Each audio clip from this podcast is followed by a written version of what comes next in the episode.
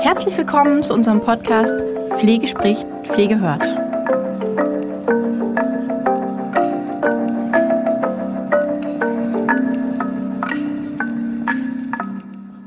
Herzlich willkommen zu unserer heutigen Podcast-Folge. Ähm, heute ist es wieder eine pflegerische Folge, beziehungsweise eine Folge, in der es um ein Thema geht, das wir, wie ich finde, lange nicht hatten. Wir haben jetzt viel gehabt zum Thema Praxisanleitung, auch sehr viel auf Wunsch zum Thema Kommunikation. Und jetzt haben wir mal wieder das Thema ähm, Psychiatrie, beziehungsweise es geht um den Umgang mit Angehörigen in psychiatrischen Einrichtungen. Das Thema Umgang mit Angehörigen wird ja nicht so häufig gerade angeguckt. Irgendwie stehen gerade ganz, ganz viele andere Dinge im Vordergrund. Der MDK, die generalistische Pflegeausbildung, die politischen Gegebenheiten, Corona. Es gibt gerade so viele Themen, die relevant sind und die ja diskutiert werden. Und ja, das ist hier ein Thema, das geht momentan so ein kleines bisschen unter, weil es ja gerade so ist, dass wegen Corona das mit den Angehörigen alles auch ein bisschen eingeschränkt möglich ist nur und auch Besuche in Heimen zum Beispiel eingeschränkt möglich sind. Ähm, deswegen ist Angehörigenarbeit momentan kein Thema. Und trotzdem ist Angehörigenarbeit ein großes Thema, weil die Angehörigen sind ja weiterhin da. Und die Bewohner, die Menschen, die in psychiatrischen Einrichtungen leben, fragen gegebenenfalls nach ihren Angehörigen, möchten mit ihren Angehörigen telefonieren, vielleicht auch nicht.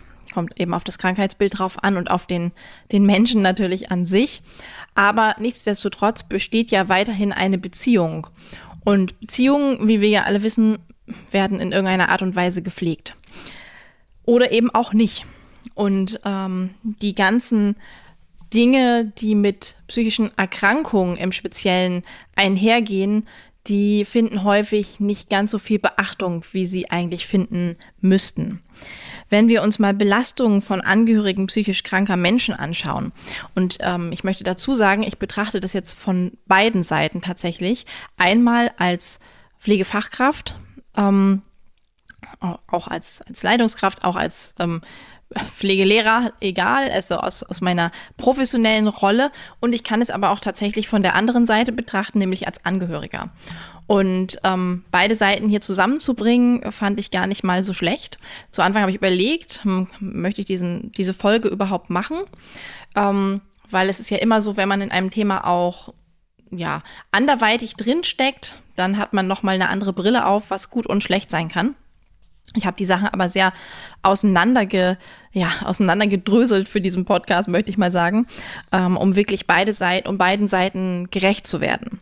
Und ich möchte trotzdem anfangen mit den Belastungen, die ein Angehöriger von psychisch kranken Menschen hat. Und ähm, ich möchte jetzt mal die Menschen sozusagen einschließen, die in, in Einrichtungen sind, aber auch die Menschen, die zu Hause leben ähm, und die ihren psychisch kranken Angehörigen sozusagen in seiner Häuslichkeit besuchen, aber auch die, die in einer Institution sind. Es ist tatsächlich, ähm, ja, es hat, hat eine ganze Reihe an Belastungen. Und zwar ähm, häufig, das erlebe ich tatsächlich ähm, auch in den Einrichtungen gibt es ein großes Informationsdefizit auch immer noch bezüglich der Erkrankung.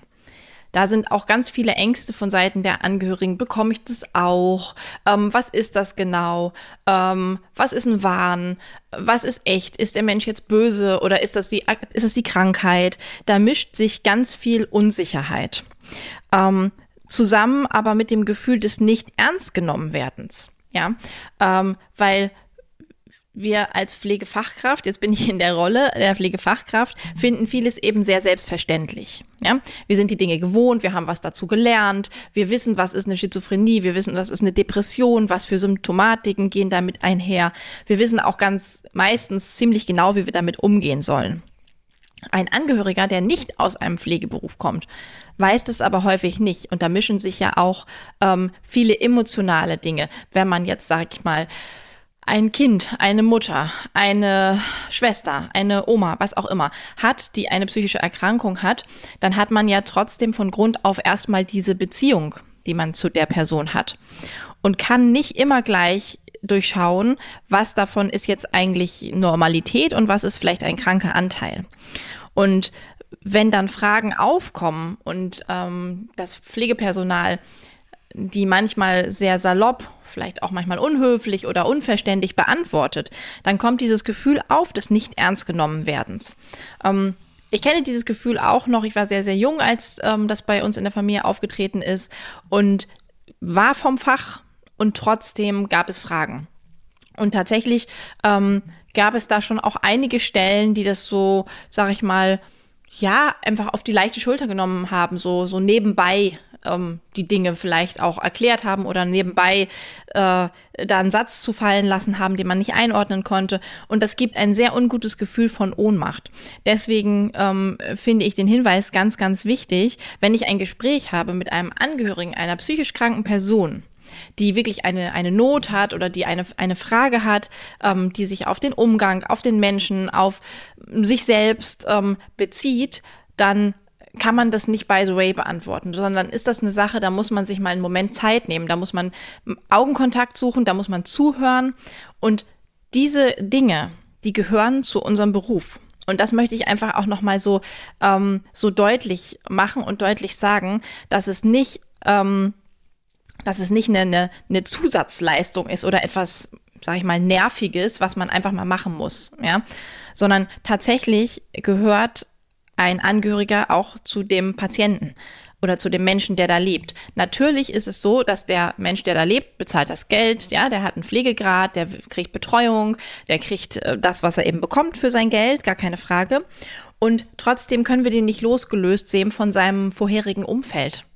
Weil diese Person zieht ja nicht da ein und ist ein unbeschriebenes Blatt, sondern diese Person zieht da ein und hat unter Umständen eine Familie, hat eine Geschichte, ähm, bringt ganz viel mit und das kann ich nicht losgelöst davon betrachten. Und deswegen in diesem Sinne, ähm, und das ist auch jetzt egal, aus welcher Position ich das jetzt erzähle, denn tatsächlich kann ich das auch aus der Position der Einrichtungsleitung oder der PDL erzählen. Ja, genauso würde ich es erzählen, wenn ich nicht beide Seiten der Medaille kennen würde, ähm, dass es einfach wichtig ist, da zugewandt zu sein und da zu verstehen, okay, da gehört noch mehr dazu, als nur dieser Mensch, der hier jetzt isoliert so, sozusagen in dieser Einrichtung lebt. Und ähm, ich habe da neulich einen ganz interessanten wissenschaftlichen Bericht dazu gelesen, wo ein ähm, Arzt und Psychiater auch über das Thema Angehörigenarbeit gesprochen hat und gesagt hat, ganz früher, also vor den 60ern, war es mal so, dass es immer eine, eine sozusagen Therapie zwischen zwei Menschen gab. Da war der Arzt und der, der Patient. Und das ist schon lange nicht mehr so. Jetzt gibt es immer eine Beziehung oder also eine therapeutische Beziehung zwischen mindestens drei Menschen. Und da ist der Angehörige eben in irgendeiner Art und Weise mit im Boot. Und wenn es nur ist, dass es ähm, zwischendurch ein Anrufen, Gespräch, ein Nachfragen, ähm, gibt es natürlich, kommt auf den therapeutischen Kontext ja auch drauf an, ist das jemand, der in einer geschlossenen Einrichtung nur kurz ist, ist das jemand, der in einer Langzeiteinrichtung ist, ist das jemand, der in der Häuslichkeit ist und betreut wird. Ähm, hier ist natürlich immer der Kontext zu betrachten. Trotzdem können wir den Menschen nicht ohne sein Umfeld betrachten. Häufig ist auch einfach eine Belastung ein Mangel an institutioneller Unterstützung, dass man eben nicht weiß, wo man, wo man hingehen kann, dass man nicht weiß, wen frage ich zu was. Ja, dass ich nicht weiß, ähm, wie, wer ist denn jetzt zuständig auch für bestimmte Dinge, gerade wenn es jetzt um so Sachen gibt wie, wie Zwangseinweisungen oder um Dinge geht wie Zwangsmedikation oder auch um, um therapeutische ja, Abläufe. Um, da besteht einfach häufig eine Unsicherheit. Dazu kommt aber noch ganz viel emotionale Belastung im Sinne von Schwierigkeiten im Umgang mit dem Erkrankten, der vielleicht einen Wahn hat, ähm, der vielleicht ähm, nicht gerade zugewandt ist. Ja, das ist eine emotionale Belastung. Das hängt an Hoffnungen, Enttäuschungen. Man hat vielleicht auch Gefühle der Einschränkung in der eigenen Autonomie oder auch Abgrenzungsprobleme. Es gibt ja auch das Thema Trauer und Verlust erleben, wenn man einen psychisch kranken Angehörigen hat an den man so nicht mehr rankommt, weil er unter einer Art der psychischen Erkrankung leidet, die seine Person sozusagen so einschränken oder ja, ich sag mal fast weggenommen haben, ja, dann ist das tatsächlich für viele Angehörige auch wie ein kleiner Tod. Das hört sich jetzt sehr dramatisch an, aber es ist tatsächlich ja auch eine Art Tod ohne Abschied, weil man sich auch nicht verabschieden kann von dieser Person, weil sie ist ja noch da.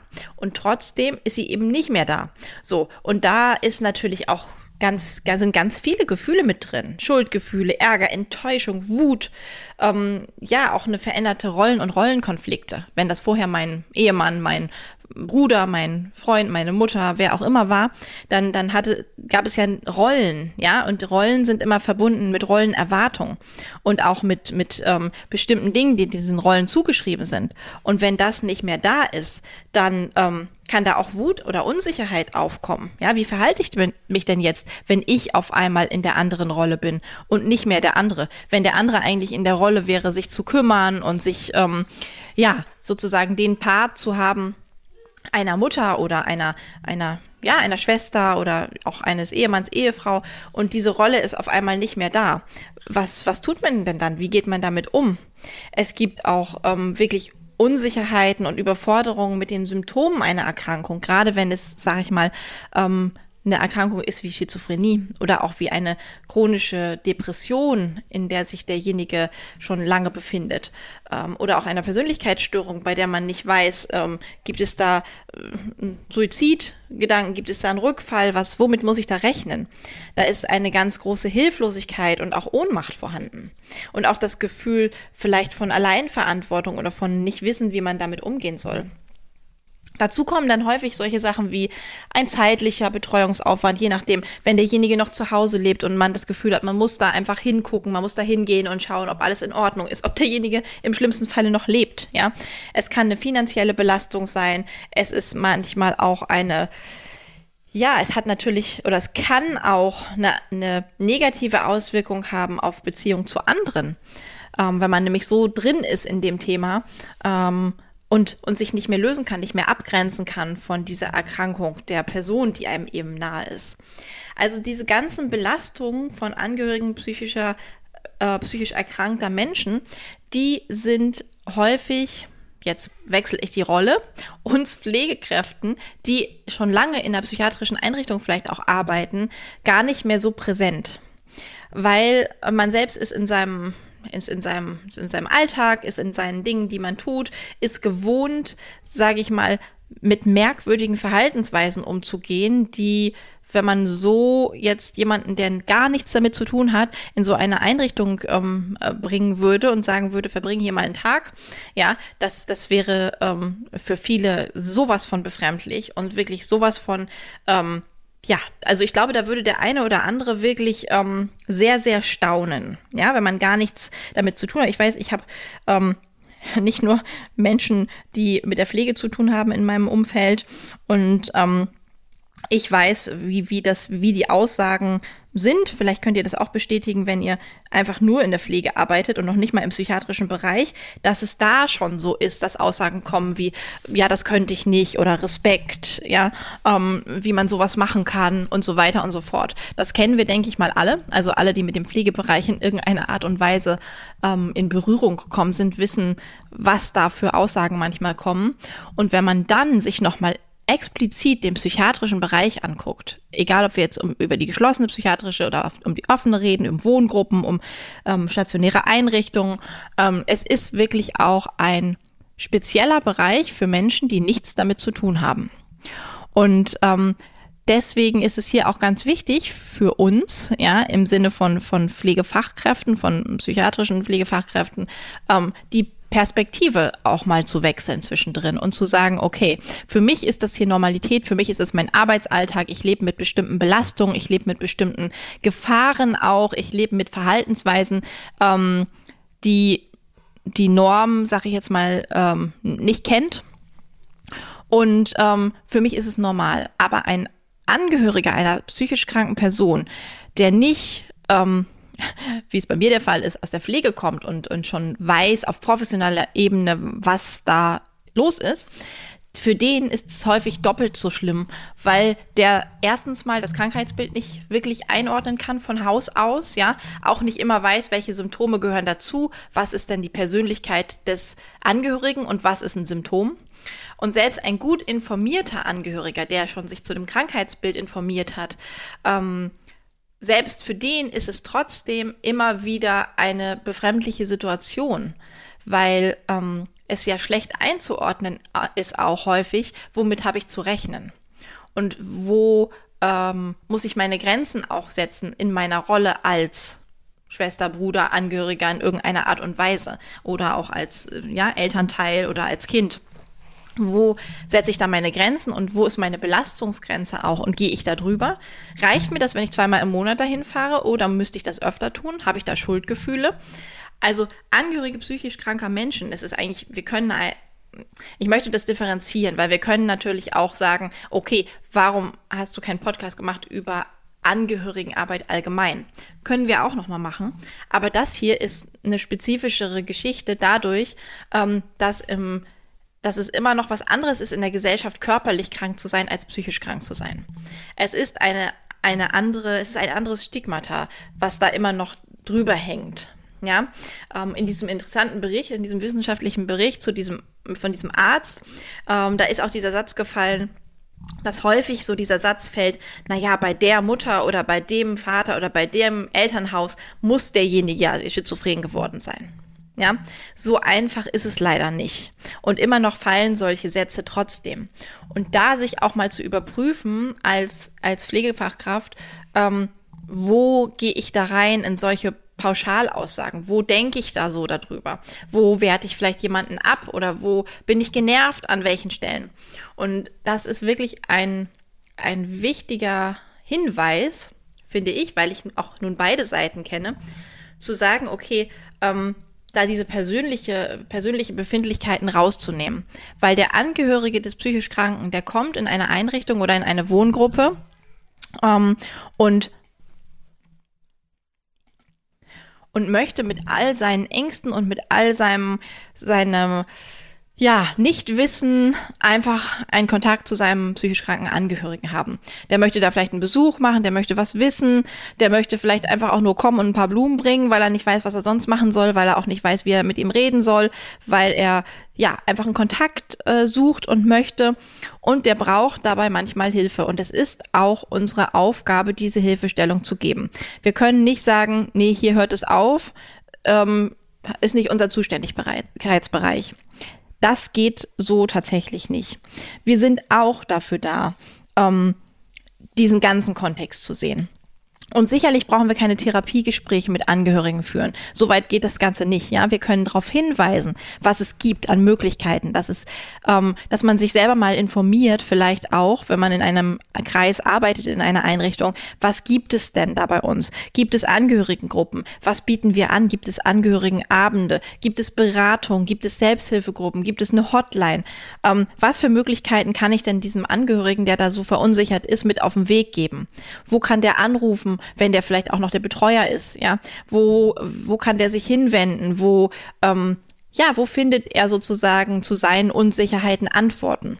Wir müssen nicht immer die Antwort sein, um Gottes Willen, ja, so weit geht es nicht, aber zumindest ähm, ist es unsere Aufgabe, hier auch mit Hilfestellung zu geben. Denn so gut, wie wir uns um die Angehörigen kümmern, ähm, so gut kümmern wir uns letztendlich ja auch um den psychisch Erkrankten. Denn dadurch, dass der Angehörige dazugehört in irgendeiner Art und Weise, lösen wir mit Hilfestellungen unter Umständen ja auch Probleme, die in der zwischenmenschlichen Beziehung zwischen diesen Menschen bestehen und die sich negativ auf den Patienten auswirken. Das heißt, wenn hier ständig eine Unsicherheit besteht, ist der Mensch, der da jetzt drin sitzt, sage ich jetzt wirklich mal so salopp, ja. Ist der jetzt böse oder ist der krank oder ist der ist der aggressiv? Was was was ist da los? Ja, der Angehörige kann das nicht einordnen. Ähm, umso besser er das einordnen kann und umso eher er weiß, wo er Hilfestellung kriegt oder vielleicht auch wann er am besten zu Besuch kommt. So einfache Sachen, da fängt es manchmal an. Ja, ist mein Angehöriger morgens oder abends besser drauf? Ähm, gibt es bestimmte Phasen der Medikamentengabe, die ich berücksichtigen muss zu Besuchszeiten. Wenn es zum Beispiel um, um Depotspritzen geht, ja, wann hat der Angehörige das das letzte Mal bekommen? Wie ist er danach, ja, im, im Intervall? Das sind alles auch Dinge, die wir mit beachten können, wenn wir einen Angehörigen beraten, ja. Ähm, am besten, sie kommen am Anfang der, der, der, der Phase, wenn derjenige vielleicht auch gerade seine Spritze erhalten hat ähm, und nicht nach vier Wochen, wenn der Zustand, sag ich mal, sich wieder verschlechtert hat. Je nachdem, worum es eben auch geht. Ja, es gibt ja auch völlig entspannte psychisch kranke Menschen, ja, sage ich mal, ähm, im Sinne von im Sinne von gut händelbar meine ich das jetzt, ja, weil es gibt, wer in einem psychiatrischen Bereich arbeitet, weiß das, ja, es gibt auch immer Menschen, die sind damit schwer, schwerer händelbar, ähm, in einem Wahn zum Beispiel ähm, oder bei einer Schizophrenie, wo derjenige keinerlei Krankheitseinsicht hat.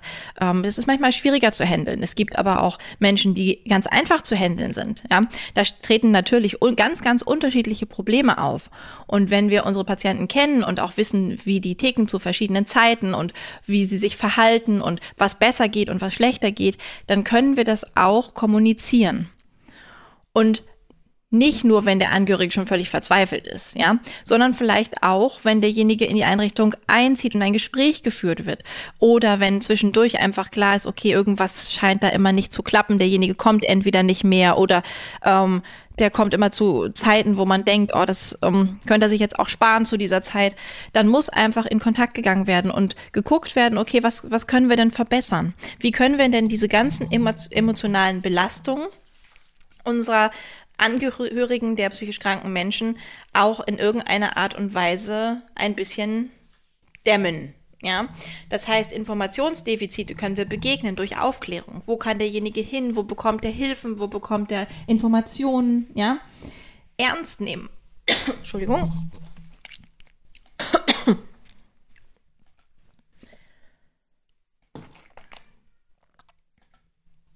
ernst nehmen können wir denjenigen sowieso, indem wir eine zugewandte Kommunikation ähm, mit demjenigen äh, machen, indem wir zuhören, indem wir ihm in die Augen gucken, indem wir nicht das Stationszimmer aufschließen nebenbei oder irgendwie andere Dinge machen, ja. Ähm, auch Schwierigkeiten im Umgang mit dem Erkrankten können kommuniziert werden. Auch da können wir hilfreiche Tipps geben. Ja?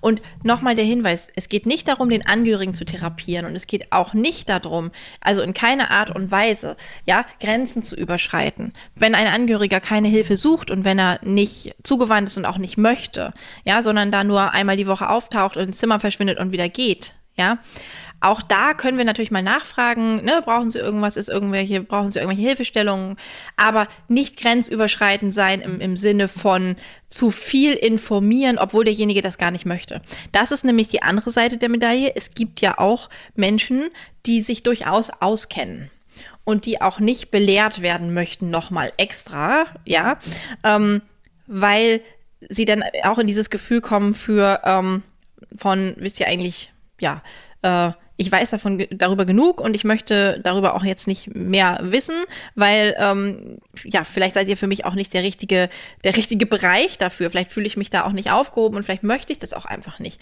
Das heißt, es gibt immer ein, ja, das ist ein, Balanceakt zwischen zu viel und gar nichts. Ja, da muss man auch ein Fingerspitzengefühl haben. Genauso Fingerspitzengefühl, wie man für den Patienten hat, ähm, kann man auch für den Angehörigen entwickeln. Das heißt, ich sehe ja, ob jemand kommt, ob jemand was braucht, ob jemand was möchte, ob jemand Fragen hat, ob jemand verunsichert ist, ob jemand, ähm, wie gesagt, einmal die Woche im Zimmer verschwindet und wieder geht und man vielleicht aber den Eindruck hat, ja, das läuft da so, da brauche ich nichts tun, nichts machen, nicht nachfragen es muss einem einfach nur bewusst sein, dass diese Belastungen eben da sind und dass diese Belastungen, also kein Angehöriger eines psychisch kranken Menschen hat sich ausgesucht, ein Angehöriger eines psychisch kranken Menschen zu sein.